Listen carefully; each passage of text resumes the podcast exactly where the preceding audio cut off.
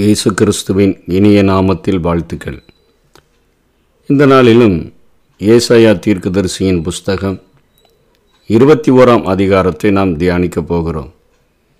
நேற்றைய தினத்தில் இந்த இருபத்தி ஓராம் அதிகாரத்தில் பதினோராம் வசனம் பனிரெண்டாம் வசனத்திலே சொல்லப்பட்ட தூமாவின் பாரம் என்று சொல்லி இதிலே இது யாக்கோபினுடைய அண்ணனாகிய ஏசாயினுடைய வம்சத்தை குறிக்கக்கூடியதாக அதற்கு வருகிற நியாய தீர்ப்பு என்று சொல்லி நாம் நேற்றைய தினத்தில் பார்த்தோம். இந்த நாளில் இந்த அதிகாரத்தில் மூன்று வகையான பட்டணங்களுக்கு தேசங்களுக்கு நியாய தீர்ப்பு கொடுக்கப்பட்டிருக்கிறது. மீதி இருக்கிற இரண்டு காரியங்களை நாம் இதிலே பார்க்க முடியும்.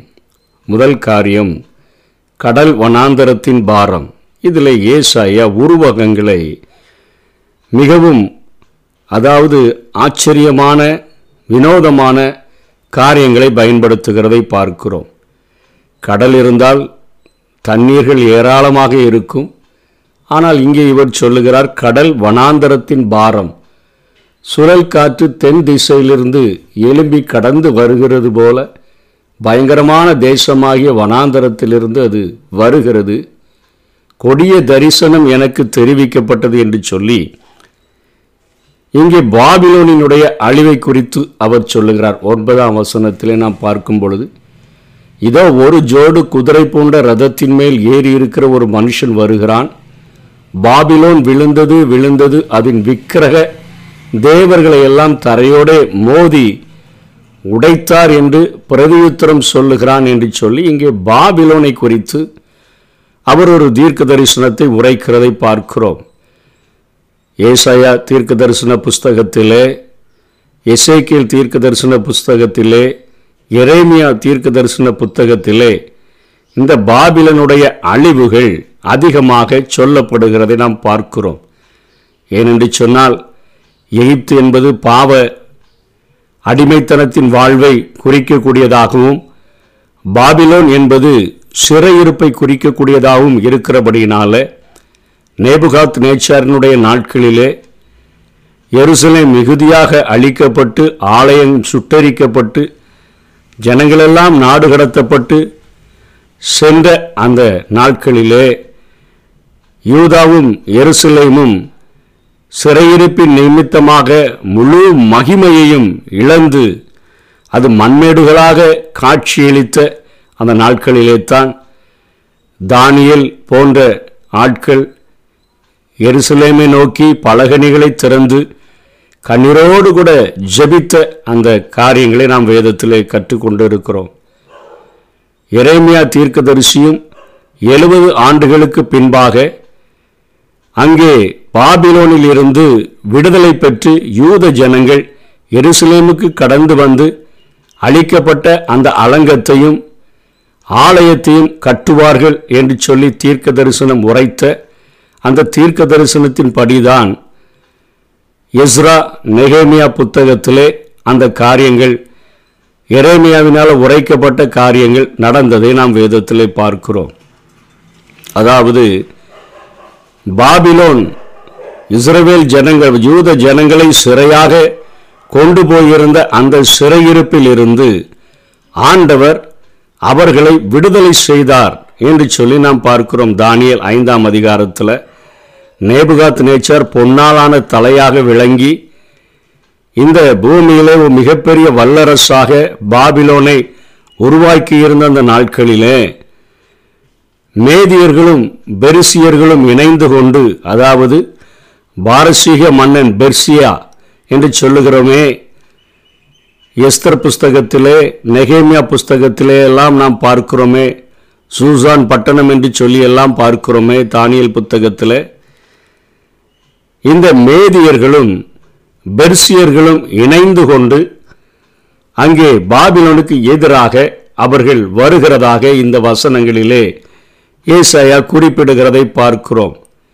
ஒரு பாலைவனத்திலே காணல் நீரை போல காணப்படுகிற தண்ணீரை அதாவது பாபிலோன் ராஜா நீர்நிலைகள் தூர இடங்களில் இருந்தாலும் கூட அங்கேருந்து நீர்நிலைகளை பாபிலோனுக்கு கொண்டு வந்து தண்ணீர் பஞ்சத்தை மாற்றி வைத்திருந்தபடினாலே இங்கே இந்த உருவகத்தை ஏசாயா பயன்படுத்துகிறான்.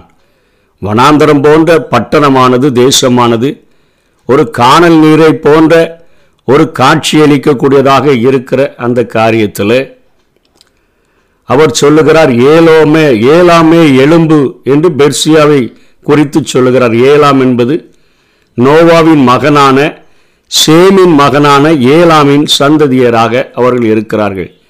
பெர்சியா தேசம் என்று படிக்கிறோமே அது நோவாவின் மகனான சேமின் மகனான ஏலாமின் சந்ததியார்கள். அதே போல அது யாதியாகமும் பத்தாம் அதிகாரம் இருபத்தி ரெண்டாம் வசனத்திலே வருகிறது. இவர்களினுடைய தலைநகர் தான் சூசான். அதே போல மேதியாவே முற்றுகை போடு என்பது மேதியா என்பது நோவாவினுடைய குமாரனான யாப்பேத்தின் மகனாயின் மகனான மாதாயின் வம்சத்தை குறிக்கிறது ஆதியாகமும் பத்து ரெண்டில்.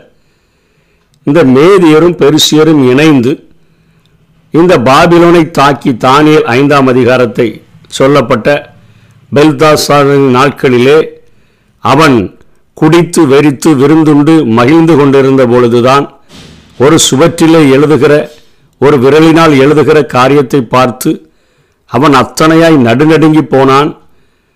மெனே மெனே தெக்கேல் உப்பார்சீன் என்று சொல்லி எழுதப்பட்ட வார்த்தைகளுக்கு தானியல் அர்த்தம் சொல்லும் பொழுது தேவனுடைய உடைய ராஜ்யத்தை அவர் மட்டிட்டு நீ அவர் அப்படியே நிறுத்து பார்க்கும் பொழுது குறையா காணப்பட்டபடியினால் ஒரு மிகப்பெரிய அழிவை சந்திக்கப் போகிறாய் என்ற ஒரு எச்சரிப்பை கொடுத்த இரவிலே தான் மேதியர்களும் பெருசியர்களும் வந்து அழித்ததை தான் இங்கே ஏசாயா கொடிய தரிசனம் எனக்கு தெரிவிக்கப்பட்டது என்று சொல்லுகிறதை பார்க்கிறோம்.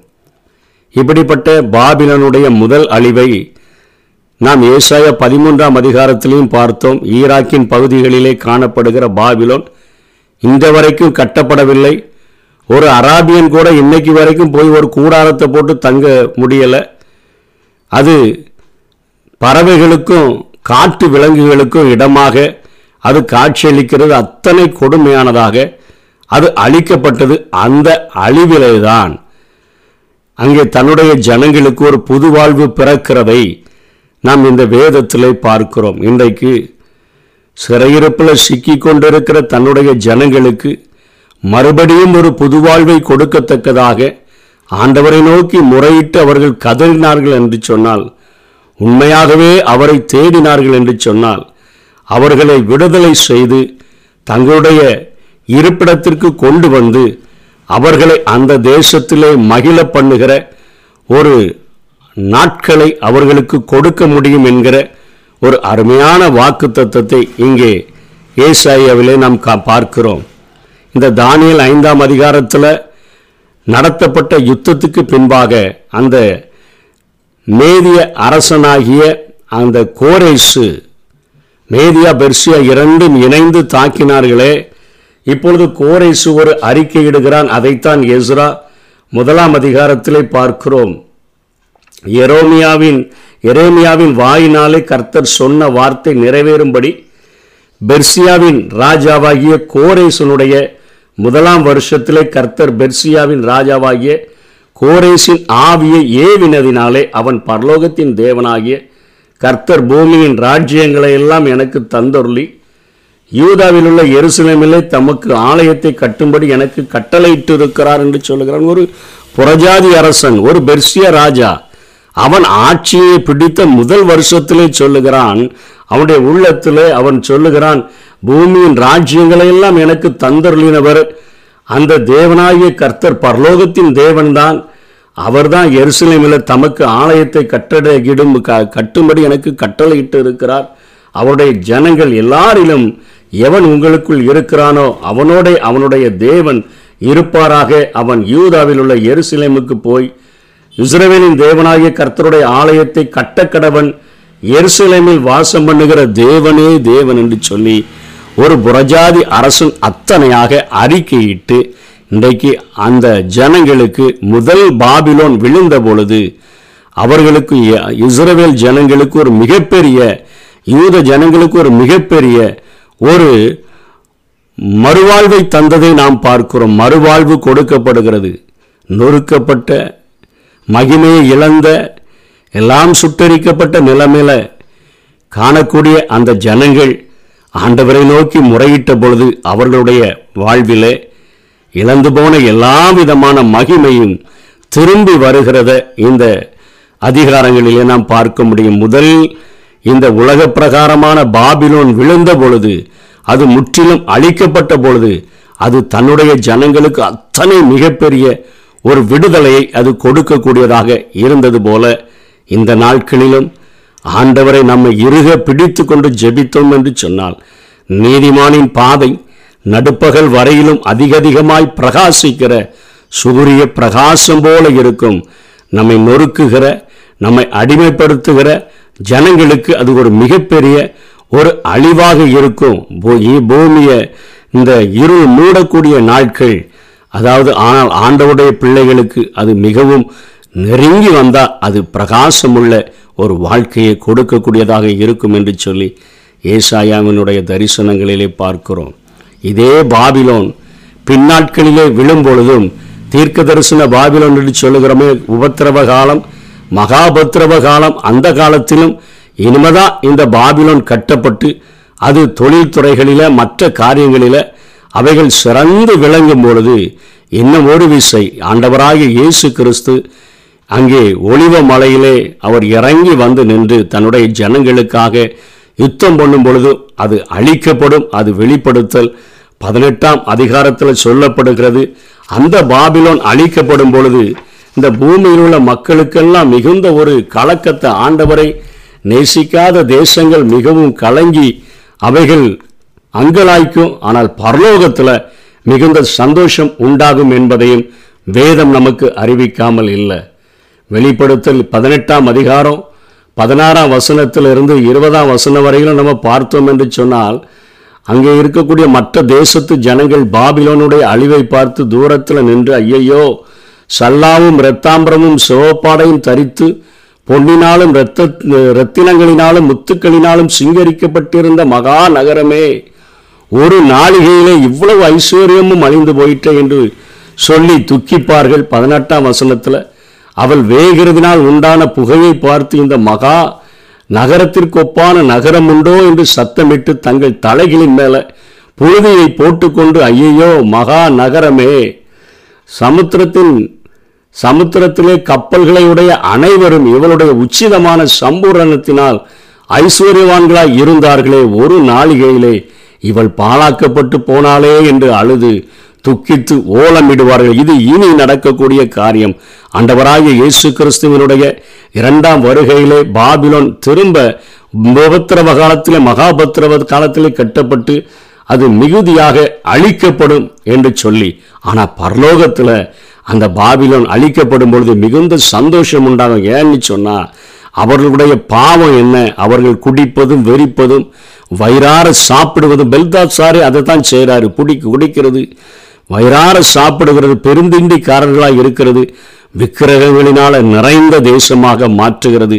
விக்கிரகங்களுக்கு குறைவில்லாத தேசமாக எப்படி எகிப்து இருந்ததோ அதே போல மாற்றுகிற காரியங்கள் இருந்தபடியினாலே இப்படிப்பட்ட பாபிலோன் அழியும் பொழுது வெளிப்படுத்தல் பதினெட்டாம் அதிகாரம் இருபதாம் வசனத்தில் பரலோகமே பரிசுத்தவான்களாகிய அப்போஸ்தலர்களே தீர்க்கதரிசிகளே அவளை குறித்து களி கூறுங்கள். உங்கள் நிமித்தம் தேவன் அவளை நியாயம் தீர்த்தாரே என்று தூதன் சொன்னான். இந்த இரு பாபிலோன்களினுடைய அழிவின் பின்னும் இஸ்ரவேலர்கள் தேவனை தொழுது கொள்ள ஆரம்பித்து விடுவார்கள்.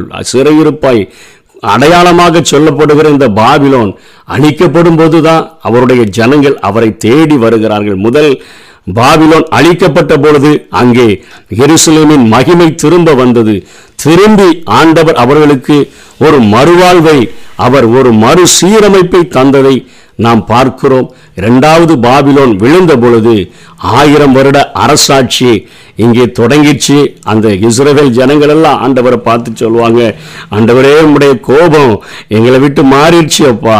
அப்படின்னு சொல்லி ஆண்டவரை நேசித்து அவருடைய ஆட்சியின் கொடையின் கீழே அத்தனை சந்தோஷமாக மகிழ்ந்து வாழுவார்கள் என்று சொல்லி இங்கே வேதம் தன்னுடைய ஜனங்களை குறித்து சிறையிருப்பிலிருந்து அவர்கள் மீளும் பொழுது பாபிலோன் அழிக்கப்படும் பொழுது பாபிலோன் வீழ்ந்தது வீழ்ந்தது என்று சொல்லும் பொழுது இவர்களுடைய வாழ்க்கை கட்டப்படும் என்பதை ஏசாயா குறிப்பிடுகிறதை பார்க்கிறோம். தூமாவின் பாரம் நேற்றைய தினத்தில் நம்ம பார்த்தோம். விடியற்காலம் வருது அதுக்கப்புறம் ராக்காலம் தான் அதுக்கப்புறம் பகல் தான் இருக்கணும். ஆனால் இதுலேயும் மாறுபட்ட கடல் வனாந்திரம் என்று சொல்லுகிறது போல மாறுபட்ட கருத்தை சொல்றாரு. விடியற்காலம் வருது ராக்காலமும் வருது.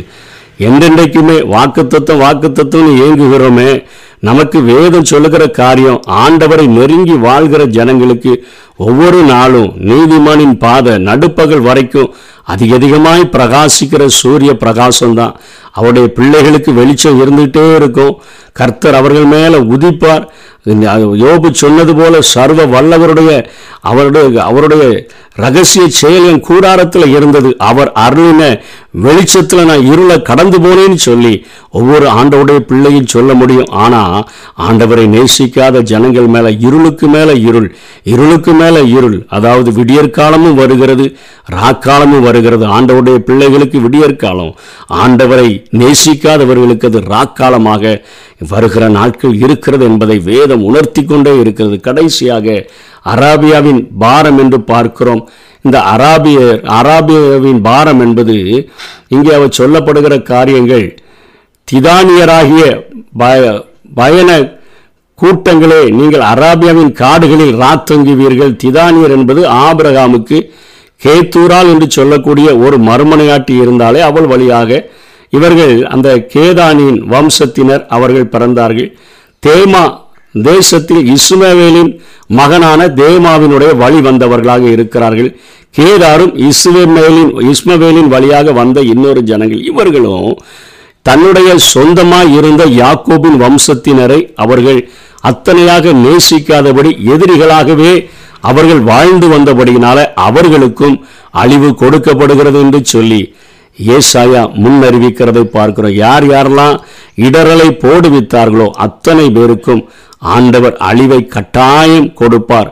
உங்களை தொடுகிறவன் அவருடைய கண்ணின் மணியை தொடுகிறான். நீங்க ஆண்டவருடைய பாதத்தை இருக பிடித்து கொண்டீர்கள் என்று சொன்னார் இந்த வருஷத்திலேயா ஆண்டவர் நம்முடைய வாழ்க்கையில இழந்து போன அந்த வாழ்க்கையை எப்படி பாபிலோன் விழுந்த பொழுது தன்னுடைய ஜனங்களுக்கு மறுவாழ்வு தந்தாரோ அதே போல நம்முடைய வாழ்க்கையிலும் தர முடியும். அதே போல் நம்முடைய வாழ்க்கையில் ஒரு வெளிச்சம் இருக்கும் பிரகாசம் இருக்கும் நீதிமானுடைய பாதை நடுப்பகல் வரைக்கும் அதிக அதிகமாய் பிரகாசிக்கிற ஒரு சூரிய பிரகாசத்தை போல இருக்கும். இடைஞ்சலாய் வருகிற எல்லா பிரச்சனைகளையும் ஆண்டவர் கொந்தளிக்கிற அலைகளையும் காற்றையும் அதட்டி நம்மை வாழ வைக்க முடியும். அப்படிப்பட்ட கிருபைகளை இந்த நாளிலே தேவன் நமக்கு தந்தருள்வாராக. ஆமை